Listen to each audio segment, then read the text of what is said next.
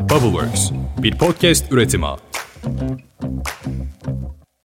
Evet arkadaşlar şimdi bölüme başlamadan önce size birazcık hayıflanacağım. Ben iki ay önce bir motor siparişi verdim. Spor motodan. Reklam değil zaten. Yereceğim. İki aydır bekliyorum ve sürekli öteleniyor benim motorumun teslimatı. İki aydır ulaşım aracım yok. Gerçekten öfkeliyim bu konuda. Kelimelerimi dikkatlice seçmeye çalışıyorum. Bir gün eğer motor alacak olursanız ve KTM de ay çok güzel motormuş falan derseniz ve KTM almaya niyetlenirseniz Kadıköy'deki spor motodan almayın motorunuzu. Tamam yani mağdur oluyorsunuz. Sonsuz bir mağduriyet döngüsü var. Bunu söyleyerek başlamak istedim. Evet, bugün günlerden 7 Haziran çarşamba birazcık ara verdik. Hoş geldiniz. Beko nasıl yapıyorduk bu podcast işini? Bir süredir ben şey yapmıyorum ya.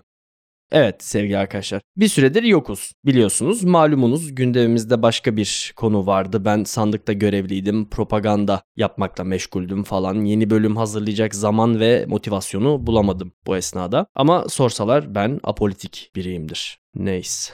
Şimdi o yüzden sanki hiç araya boşluk girmemiş ve hiçbir şey yaşanmamış gibi ben devam edeceğim hayatıma bilginiz olsun. Ne yapacağız bugün nelerden bahsedeceğiz öncelikle? Hayvan konuşacağız bugün. İşte bu hayvan bayağı iyi bir hayvan böyle bir hayvan. Yok senin ruhani hayvanın patates kızartması falan. Yok geçen hafta ben at çiftliğine gitmiştim. Sen kedi insanı mısın köpek insanı falan gibi bir içeriğimiz var. Bölümü hazırlamadan önce kendime şunu sordum. Mesela sivil toplumda hayvanların hayatımıza neredeyse hiçbir somut katkısı yok. Yani işte ne bileyim köpeklerimizle ava gitmiyoruz mesela. Kedilerimiz evimizdeki fareleri avlamıyor. Ya da kuşlarımızla haber falan uçurmuyoruz bir yere. Hatta aksine her ay mamalarına para veriyoruz. Sürekli bize karşı bir ihtiyaç halindeler. Bir gidiyoruz veterinere mesela cart diye 2000 liralık oluyoruz. Ama bu arkadaşlar yine de hayatımızda. Neden diye sordum kendime. Sonra başladım düşünmeye. Şimdi size düşündüklerimden bir kuble bir şeyler anlatacağım. Hazırsanız tasmalarınızı takınız, yürüyüşe çıkıyoruz. Fly me to the moon, let me play among the stars. Öncelikle şöyle kısa bir tarihçeden bahsedelim tabii. Neyin ne olduğunu anlamak için nereden geldiğini bilmek icap ediyor. Şimdi baktığımızda nihayetinde biz de birer hayvanız yani homo sapiens diyoruz değil mi? Zaman içerisinde bazı vahşi hayvanlarla ya aslında o dönem zaten bütün hayvanlar vahşiydi teorik olarak düzenli bir temasa girdik. Tahmin edersiniz ki ilk temasta bulunduğumuz türlerden biri köpekler. Bunun sebepleri var. İşte biz de sosyal canlılarız. Onlar da sürü halinde yaşayan sosyal canlılar. O yüzden böyle bir yakınlık hissedilmiş olabilir. Orasını bilemiyorum. Fakat burada bir yanlış anlaşılma var. Onu düzeltelim. İnsanlar kurtları evcilleştirdi ve kurtlar zaman içerisinde köpeklere dönüştü değil. Kurtlar zaten zaman içerisinde köpekleşmişti ve köpeğe daha yakın olan türler insanlarla daha rahat etkileşime geçebildi. Ne yaptılar? İşte mesela insan insan kamplarının yakınlarında dolaşarak onların bıraktığı yemekleri yemeye başladılar önce. İçlerinden daha cesur olan köpekler de yine içlerinden daha cesur olan insanlarla bir işbirliğine girip tür dışı teması arttırdı ve insanları uzaktan takip etmek yerine insanlarla yakın bir hayat birlikteliğine başlamış oldular. Sonra insanlarla birlikte ava çıktılar. insanları diğer vahşi hayvanlara karşı koruyup bekçilik yaptılar. Bu bahsettiğim milattan önce 30 bininci yıl falan bu arada. O döneme yakın ama daha sonra gelişen bir tür birlikteliği de kedilerden geliyor. Onlar evlerin içine kadar girip evleri zararlı haşerelerden korumaya başlıyorlar bu sefer. Ne karşılığında? Bedava yemek karın tokluğuna çalışıyorlar yani. Zamanının mavi yakalıları gibi düşünebiliriz kedileri. İnsan evriminin de en önemli noktalarından biri olan bir hayvanın evcilleştirilmesi milattan önce 4000'li yıllara dayanıyor. Yani çok sonra takdir edersiniz ki bu canlı türü de at. Yani atın evcilleştirilmesi o kadar önemli ki insanlık tarihinde rahatlıkla şunu söyleyebiliriz. Atları evcilleştirmemiş olsaydık şu anda bu noktada değildik. Bakın bu saydığımız diğer türler evet hayatı kolaylaştırıyor doğru. Fakat at dediğimiz hayvan bir binek ve birim zamanda kat edebildiği mesafe belki de bir insanın 10 katı 20 katı ve bunu üzerinde yük varken yapabiliyor bir de üstüne. Bu sebeple insanlığın geniş coğrafi alanlara yayılabilmesinin sebebi de atların evcilleştirilmesi diyebiliriz. Bunun yanında tabii ki işte tarım toplumuna geçildiğinde atların şimdiki zamanın traktörleri gibi işlev görmesi ve toprağı işlemedeki verimi arttırması da var. Yani şunu söylemekte bir bias yok arkadaşlar. Hayvanları evcilleştirmeseydik var olan toplum yapısını oluşturmak imkansıza yakın bir hal alırdı biz insanlar için. Yani bu toplum yapısının temelinde hayvanlarla olan ilişkimizin gücü çok büyük bir önem arz ediyor. Gel gelelim hayvanların varlığı yalnızca iş yapabilme kabiliyetleriyle etkilememiş bizim türümüzü. Yani bir hayvanın varlığı ve o hayvanla yapılan işbirliği bizi fiziksel ve psikolojik olarak da etkiliyor. Nasıl? Hayvanlarla kurulan yalnızca fiziksel etkileşimin bile yani mesela hayvan olan bir evdesiniz ama o hayvana karşı duygusal bir şey hissetmiyorsunuz ama işte arada mama veriyorsunuz birazcık bakıyorsunuz falan. Yalnızca bu düzlemdeki bir etkileşimde bile hayvanların fizyolojik olarak bazı değişikliklere sebep olduğu raporlanmış. Mesela evdeki hayvanla oynamak, onu dışarı çıkarmak gibi aktiviteler bedenimizi harekete geçiriyor hayvanla geçirilen zamanda bedenimizin daha az stres hormonu salgıladığı raporlanmış. Bu da daha düşük kan şekeri ve daha düşük kolesterol demek. Bir evde hayvan bulunmasının alerjenler tarafından daha az tetiklenmeyi getirdiği gibi bazı bulgular mevcut. Hatta bazı çalışmalar astım hastalarının semptomlarını azalttığı yönünde.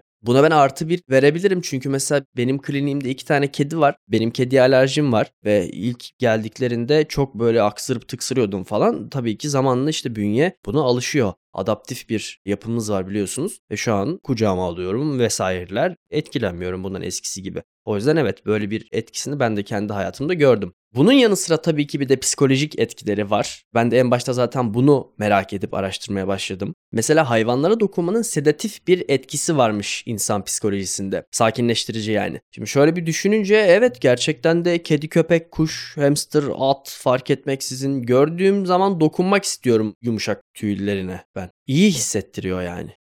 Ve ben belki buna objektif yaklaşamıyor da olabilirim. Zira evimde iki tane kocaman köpeğim var. Ama hayvanlarla kurduğumuz duygusal bağ sosyal bir destek yaratıyor. Onu söyleyebiliriz. Duygusal bağ kurabilme yetisini geliştiren bir şey. Tüm insanlar hayata sağlıklı bir bağlanma şemasıyla gelmiyor. Çünkü bunun işte güvensiz bağlananı var, şey var. Fakat evcil hayvanla birlikte olmak yalnızlık hissiyatını da azaltan bir faktör. Ben mesela evde bir odadan başka bir odaya geçerken bile yalnız kalmıyorum. Peşimde iki tane kuyruk var sürekli ya da sosyal olarak olumlu yetiler geliştirememiş insanlar var. Bir evcil hayvan sahibi olmak diğer insanlarla kurulabilecek ilişkinin temelini de atabiliyor. Yani işte mesela köpeğin var sahilde yürüyüş yapıyorsun. Ha ne kadar tatlı köpekmiş. Aa evet nasıl teşekkür ederim falan gibi böyle bir etkileşim haline girebiliyorsun diğer insanlarla da. Bu da insan hayatını olumlu yönde etkileyen başka bir faktör. Bu saydıklarımız hayvan varlığının insan psikolojisini destekleyen yönleri. Bir de psikolojik olarak tedavi edici tarafları var. Mesela evcil hayvan sahibi olmanın depresyonu tedavi eden bazı etkilere sahip olduğuna ilişkin çalışmalar var. Ve bunu nörokimyasal bir yerden de destekliyor. Yani sadece iyi hissettiriyor değil. Bazı hormonal salınımlar, bazı nörotransmitter salınımlarla beyin kimyasını etkileyerek destekliyor yani günlük serotonin ve dopamin salınımını arttırdığı söyleniyor. Yani serotonin de öyle bakkaldan sakız alır gibi bulabileceğiniz bir şey değil ki kardeşim. Kıymetli bir emtia yani. Araki bulasın anasını satayım. Ve tabii ki stresli durumlar ya da zor zamanlarda hayvanınızla birlikte olmanın yine sakinleştirici bir etkisi olduğundan bahsediliyor. Ve bu konuştuğumuz sebeplerden ötürü evcil hayvanlar terapi ve rehabilitasyonda da kullanılıyor. Mesela terapi köpekleri var. İnsanlara karşı empati yeteneği gelişmiş olan bazı ırklar özellikle bu iş için eğitiliyor ve sahiplendiriliyorlar. Instagram'da karşıma çıkıyor mesela benim kadın sara krizi geçiriyor. Düşerken kafasına vurmasın diye koşuyor yastığı çekiyor altına. Bu çok somut bir örnek ama mesela ben kendim şunu da yaşadım. Darmadağın olduğum bir gün böyle eve geldim ağlıyorum falan. Joker baktı bana ben bok gibiyim, leş gibiyim böyle falan. Yattı kucağıma uyudu benimle. Normalde yapacağı bir hareket değil mesela bu Joker'in. Joker erkek bir köpek böyle bir tavır yok yani bana karşı ya da kimseye karşı. Ya da şeyi çok görüyoruz mesela. Görme engellilere eşlik ediyor köpekler. Bence bu çok etkileyici. Mesela gerçekten bir hayal etsenize. Kapatın gözünüzü, görme engellisiniz ve başka bir canlı var. Hiçbir zaman itiraz etmeden sizin gözünüz oluyor ve tamamen ona güvenerek yürüyüp dolaşabiliyorsunuz dışarıda. Yani bu çok büyük bir bağlılık arkadaşlar. İnsan çoğu zaman anasına, babasına, sevgilisine böyle bir bağlılık geliştirmiyor. Başka bir canlının senin organın olmasından bahsediyoruz. Gözün oluyor o senin. Yani çok büyük bir bağlılık gerçekten. Biraz köpek güzellemesi yapmış olabilirim. Öyle de gibi oldum galiba ama kusuruma bakmayacaksınız artık. Yani benim de evde iki tane köpeğim var. Biri 3, biri 10 yaşında ellerinizden öperler. Ve elbette şunu da söyleyebilirim. Joker'in hayatıma dahil olması beni çok daha sorumlu bir insan yaptı. Joker'in bakımını üstlenmek kendime karşı da bir öz yeterlilik hissi geliştirmeme yardımcı oldu diyebilirim. Yani dolaylı yoldan kendime de daha rahat yetebilmeye ve bakabilmeye başladım. Zaten ben inanıyorum ki bu köpek sahipleri için ortak bir alan. Özellikle köpek dememin sebebi şu. Kediler daha kendilerine yetebilen hayvanlar. Yani belki bir kediyi 3 hatta 4 gün evde yalnız bırakabilirsin ama köpek için böyle bir şey mümkün değil. Yani zaten psikolojik olarak çok etkilenir. Ben öldüm falan zannedebilir ya da açlıktan falan işte çişinde kakasında falan boğulur bir şey olur hayvana yani. Kedi ile köpek arasında tabii ki çok majör farklılıklar var. Köpekler sürü hayvanları ilk başta da söylediğim gibi. Ve köpeğe yakın tüm ırklar da aynı şekilde. Hepsi sürü şeklinde yaşıyorlar. Bunun tek istisnası tilki olabilir. Zaten tilki de köpeğe o kadar yakın değil. Kedilerde de tek bir istisna dışında solo yaşayan türler diyebiliriz. Hepsi tek başına avlanıyor, tek başına yaşıyorlar. Yani daha kendilerini sürdürebilen canlılar. İstisnası da aslanlar. Aslanları diğer kedigillerden ayıran sebep de daha lokal bölgelerde yaşıyor olmaları. Yani bir çita, bir kaplan sürekli geniş alanlarda hareket halindeyken aslanlar bir bölgeye yerleşip orada nesiller boyunca kalabiliyorlar. Bu bölgeyi korumak için de birlikte hareket etmeleri gerekiyor ve kalabalık olmaları gerekiyor. Evet yan bilgiler vermeden duramıyorum. Gördüğünüz gibi yolculuğun keyfini çıkartın dostlarım. Aslında hepsini bir potaya koyduğumuzda şunu söyleyebiliriz. Sanıyorum ki kimse bana da iş olur sabah akşam çıkarır gezdiririm işte kumundan bok küreklerim diye hayvan sahiplenmiyor herhalde hayvanlara karşı sevgimiz bizim için de içgüdüsel ve evrim süreciyle ilgili olabileceğini düşünüyorum ben. Sonuçta birkaç on bin yıldır bu türlerle iç içe yaşıyoruz ve birkaç on bin yıl davranış dayanıklı olarak evrimleşmek için yeterli bir süre.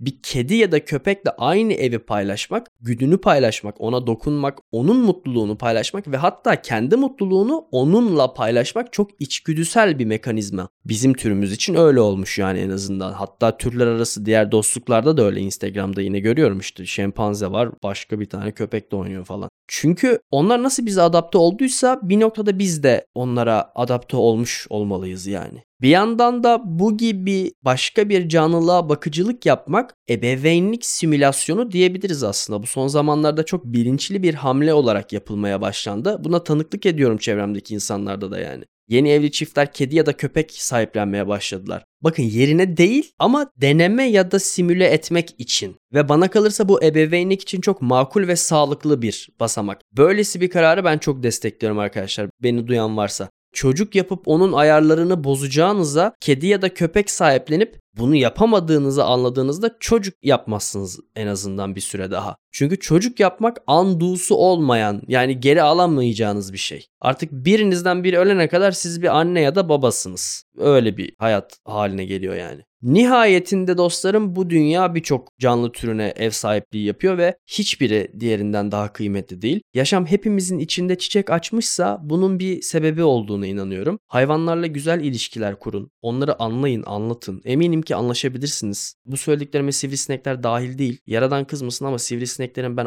koyayım. Ama onun dışında hayvanlarla ilişki kurduğunuz zaman özellikle memeli hayvanlarla. Memeli hayvanlar dememin sebebi fizyolojik olarak beyin yapımızın da birbirine benziyor olması. Hayvanların da size sizi anlatabileceği bir taraf olduğunu inanıyorum. Bu illa diğer insanlarla ilişkilerinizde yakalayabileceğiniz bir şey olmak zorunda değil. Bir hayvanla olan ilişkinizde de kendinizi görebilirsiniz. Kendinizi tanımanızın bir hali olarak değerlendirebilirsiniz hayvanlarla olan ilişkinizi.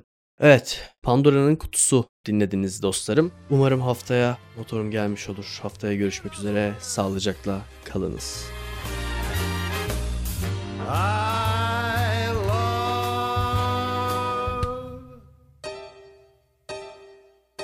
you. Bubbleworks bir podcast üretimi.